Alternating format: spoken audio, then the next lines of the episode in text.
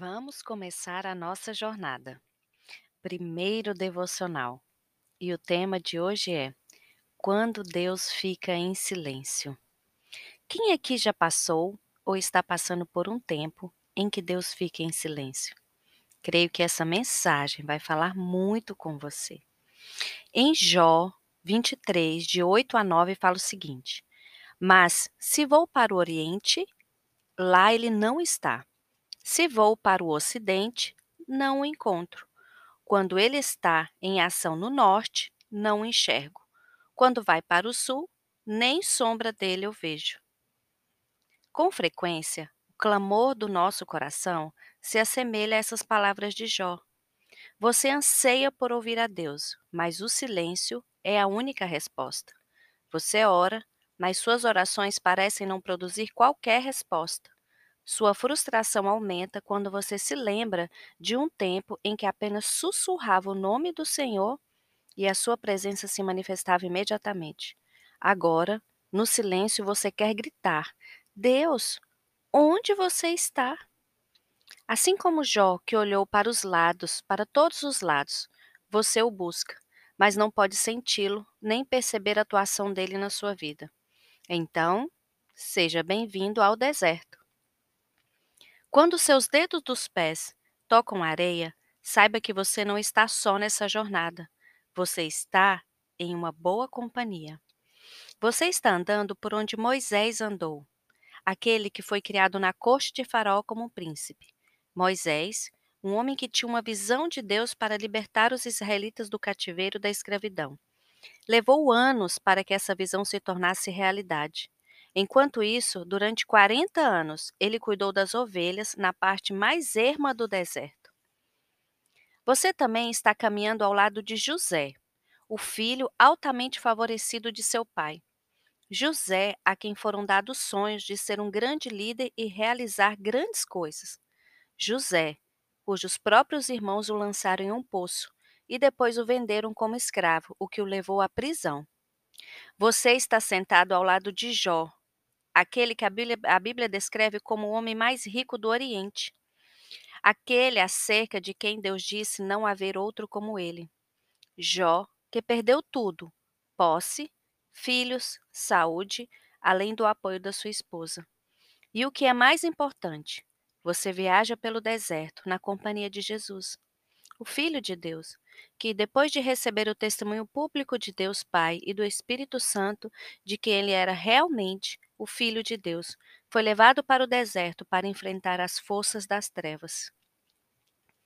A procissão de viajantes pelo deserto é longa, porque o período de silêncio é um tempo necessário, o momento de vida pelo qual todo filho de Deus passa. Ansiamos por contornar esse caminho.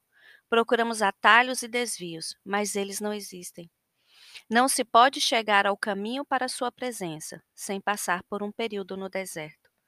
Como cristãos, se entendermos as estações do Espírito, saberemos o que Deus quer realizar e poderemos responder com sabedoria.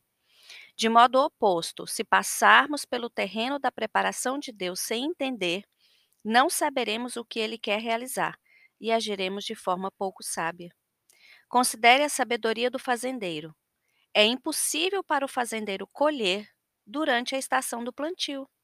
Se o fazendeiro não plantar durante a estação da semeadura, ele não terá uma safra no tempo da colheita. É crucial plantar no tempo certo. Se o fazendeiro plantar cedo demais ou tarde demais, sua safra será menor no tempo da colheita. As sementes não conseguirão receber o que precisam para florescer.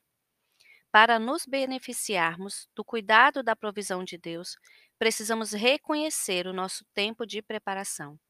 Clamamos pela colheita e pela bênção de Deus. Mas quem sabe essa não seja a estação correta? Talvez essa seja a estação da poda. Assim como acontece quando se tenta colher na estação errada, Deus quer que entendamos o caminho da nossa intimidade com Ele por intermédio de tempos de deserto. O propósito do deserto é nos treinar, nos preparar para uma intimidade maior. Gente, eu vou ler isso aqui novamente. O propósito do deserto é nos treinar e nos preparar para uma intimidade maior. Quem quer uma intimidade maior com o Senhor neste ano? Eu quero, viu? Quando entendemos o silêncio de Deus, podemos continuar a caminhar com alegria e com a força do Senhor. Nosso caminho pelo deserto é uma jornada rumo a uma compreensão mais profunda de Deus. Avance rumo a um lugar de maior profundidade. Nele, aumentando o tempo que você se dedica à leitura da palavra. Então, o primeiro desafio: invista na leitura da palavra de Deus. Ou, se você durante o dia tem oportunidade, ouça a Bíblia mas invista tempo em se dedicar à Bíblia. Eu quero orar com vocês.